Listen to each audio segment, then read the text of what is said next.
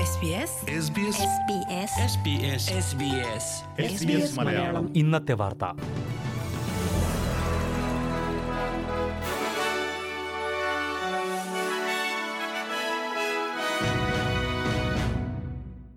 നമസ്കാരം. S P S Malayalam ഇന്നത്തെ വാർത്തയിലേക്ക് സ്വാഗതം. ഇന്ന് രണ്ടായിരത്തി ഇരുപത് മെയ് പതിനൊന്ന്. ഇന്നത്തെ വാർത്ത വായിക്കുന്നത് സൽവി മനീഷ്. കൊറോണ വൈറസ് പ്രതിസന്ധി മൂലം വരുമാനത്തിൽ നഷ്ടമുണ്ടായ ബിസിനസ്സുകൾക്ക് സർക്കാർ നൽകുന്ന ജോബ് കീപ്പർ പേയ്മെന്റ് നേരത്തെ നിർത്തലാക്കുമെന്ന അഭ്യൂഹങ്ങൾ തള്ളിക്കളഞ്ഞ പ്രധാനമന്ത്രി സ്കോട്ട് മോറിസൺ. വരുമാനത്തിൽ മുപ്പത് ശതമാനത്തിലേറെ നഷ്ടമുണ്ടായ ബിസിനസ്സുകൾക്ക് ജീവനക്കാരെ നിലനിർത്താനായി രണ്ടാഴ്ചയിലൊരിക്കൽ ആയിരത്തി അഞ്ഞൂറ് ഡോളർ വീതം നൽകുമെന്ന് സർക്കാർ പ്രഖ്യാപിച്ചിരുന്നു. ആറ് മാസത്തേക്കുള്ള നൂറ്റി മുപ്പത് ബില്യൺ ഡോളറിന്റെ പദ്ധതിയാണിത്. എന്നാൽ വിചാരിച്ചതിലും നേരത്തെ കൊറോണ വൈറസ് നിയന്ത്രണങ്ങളിൽ ഇളവ് ചെയ്യാൻ സർക്കാർ തീരുമാനിച്ചിരിക്കെ ജോബ് കീപ്പർ പേയ്മെന്റ് നേരത്തെ അവസാനിപ്പിക്കുമെന്ന അഭ്യൂഹങ്ങൾ പരന്നിരുന്നു. ആറു മാസത്തേക്ക് പ്രഖ്യാപിച്ച പദ്ധതി അഞ്ച് മാസം കൊണ്ട് നിർത്തലാക്കുമെന്ന അഭ്യൂഹങ്ങളാണ് ഇന്ന് പരന്നത്. ഇതേ തുടർന്നാണ് മോറിസൺ ഇതിനോട് പ്രതികരിച്ചത്. അനുവദിച്ചിരുന്ന നൂറ്റി മുപ്പത് ബില്യൺ ഡോളർ ജീവനക്കാരെ സഹായിക്കാൻ പ്രയോജനപ്പെടുത്തുമെന്നും ഇത്തരത്തിലുള്ള അഭ്യൂഹങ്ങൾ അപക്വമാണെന്നും അദ്ദേഹം പറഞ്ഞു.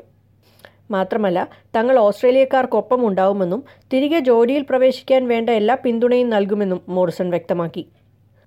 മാർച്ച് അവസാനം പ്രഖ്യാപിച്ച ജോബ് കീപ്പർ പേയ്മെന്റ് കഴിഞ്ഞ ആഴ്ച മുതൽ സർക്കാർ വിതരണം ചെയ്യാൻ തുടങ്ങിയിരുന്നു. വിക്ടോറിയയിൽ കൊറോണ വൈറസ് നിയന്ത്രണങ്ങളിൽ നേരിയ ഇളവ് പ്രഖ്യാപിച്ചു. ഒരു സമയം അഞ്ചു പേർക്ക് മറ്റൊരു വീട് സന്ദർശിക്കാം. ചൊവ്വാഴ്ച അർദ്ധരാത്രി മുതൽ ഈ മാറ്റം നിലവിൽ വരും.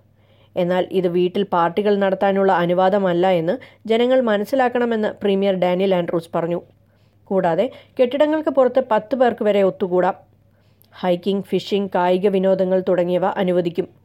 എന്നാൽ പരമാവധി പത്ത് പേർക്ക് സാമൂഹിക അകലം പാലിച്ചുകൊണ്ട് മാത്രമേ ഇതിലെല്ലാം പങ്കെടുക്കാൻ കഴിയൂ.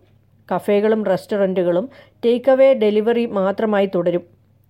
രണ്ടാം ടേം അവസാനിക്കുന്നതിന് മുമ്പ് തന്നെ കുട്ടികൾക്ക് സ്കൂളിലെത്താൻ കഴിയുന്ന വിധത്തിൽ സർക്കാർ പദ്ധതി തയ്യാറാക്കുന്നുണ്ടെന്നും പ്രീമിയർ അറിയിച്ചു.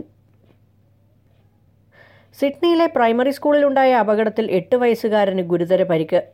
സിഡ്നിയിലെ നോർത്തേൺ ബീച്ചസിലെ മോണാവാലി പബ്ലിക് സ്കൂളിലാണ് ഇന്ന് രാവിലെ പതിനൊന്നരയോടെ എട്ട് വയസ്സുകാരൻ അപകടത്തിൽപ്പെട്ടത്.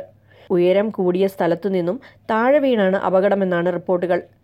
എന്നാൽ എവിടെ നിന്നാണ് വീണതെന്നോ എത്ര ഉയരത്തിൽ നിന്നാണെന്നോ ഉള്ളതിന് വ്യക്തതയില്ല.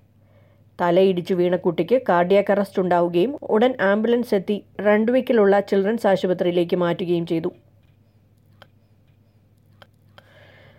ഓസ്ട്രേലിയയിൽ ഫ്ലൂ സീസൺ അടുത്തു വരുന്നതോടെ എല്ലാവരും ഫ്ലൂ വാക്സിൻ എടുക്കണമെന്ന് deputy chief medical officer professor Michael Kidd ആവശ്യപ്പെട്ടു. കൊറോണ വൈറസ് ബാധ കൂടിയുള്ളതിനാൽ ഈ വർഷം ഫ്ലൂ വാക്സിൻ എടുക്കേണ്ടത് നിർണായകമാണെന്നും അദ്ദേഹം ചൂണ്ടിക്കാട്ടി.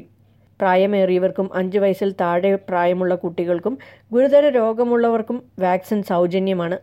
കൊറോണ വൈറസ് ഇപ്പോഴും രാജ്യത്തുണ്ട്. അതുകൊണ്ട് തന്നെ അലംഭാവത്തോടെ പ്രവർത്തിച്ചാൽ അപകടകരമാണെന്നും മൈക്കിൾ കിഡ് പറഞ്ഞു.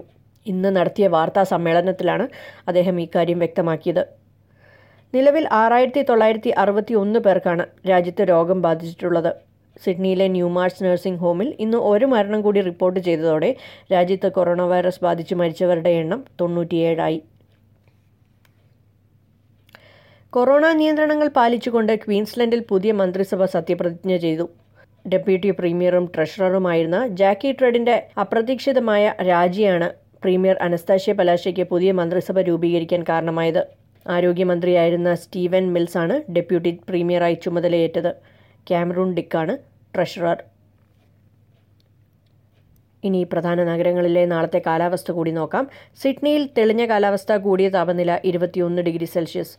മെൽബണിൽ അന്തരീക്ഷം ഭാഗികമായി മേഘാവൃതം പതിനേഴ് ഡിഗ്രി. ബ്രിസ്ബണിൽ അന്തരീക്ഷം ഭാഗികമായി മേഘാവൃതം ഇരുപത്തിനാല് ഡിഗ്രി. പെർത്തിലും അന്തരീക്ഷം ഭാഗികമായി മേഘാവൃതം ഇരുപത്തിമൂന്ന് ഡിഗ്രി. അഡലേഡിൽ മഴയ്ക്ക് സാധ്യത പത്തൊൻപത് ഡിഗ്രി. ഹോബാട്ടിലും മഴയ്ക്ക് സാധ്യത പതിനെട്ട് ഡിഗ്രി. കാൻബറയിൽ തെളിഞ്ഞ കാലാവസ്ഥ പതിനാല് ഡിഗ്രി ഡാർവിനിലും തെളിഞ്ഞ കാലാവസ്ഥ മുപ്പത്തിനാല് ഡിഗ്രി സെൽഷ്യസ്. ഇതോടെ എസ് പി എസ് മലയാളം ഇന്നത്തെ വാർത്ത ഇവിടെ പൂർണമാകുന്നു. തിങ്കൾ മുതൽ വെള്ളി വരെ രാത്രി എട്ട് മണിക്ക് ഓസ്ട്രേലിയയിലെ ഏറ്റവും പ്രധാന വാർത്തകൾ ഉൾപ്പെടുത്തിയ എസ് ബി എസ് മലയാളം ഇന്നത്തെ വാർത്ത കേൾക്കാം. നാളെ വീണ്ടും എട്ട് മണിക്ക് പ്രധാന വാർത്തകളുമായി തിരിച്ചെത്താം. ഇന്നത്തെ വാർത്ത വായിച്ചത് സൽവി മനീഷ്.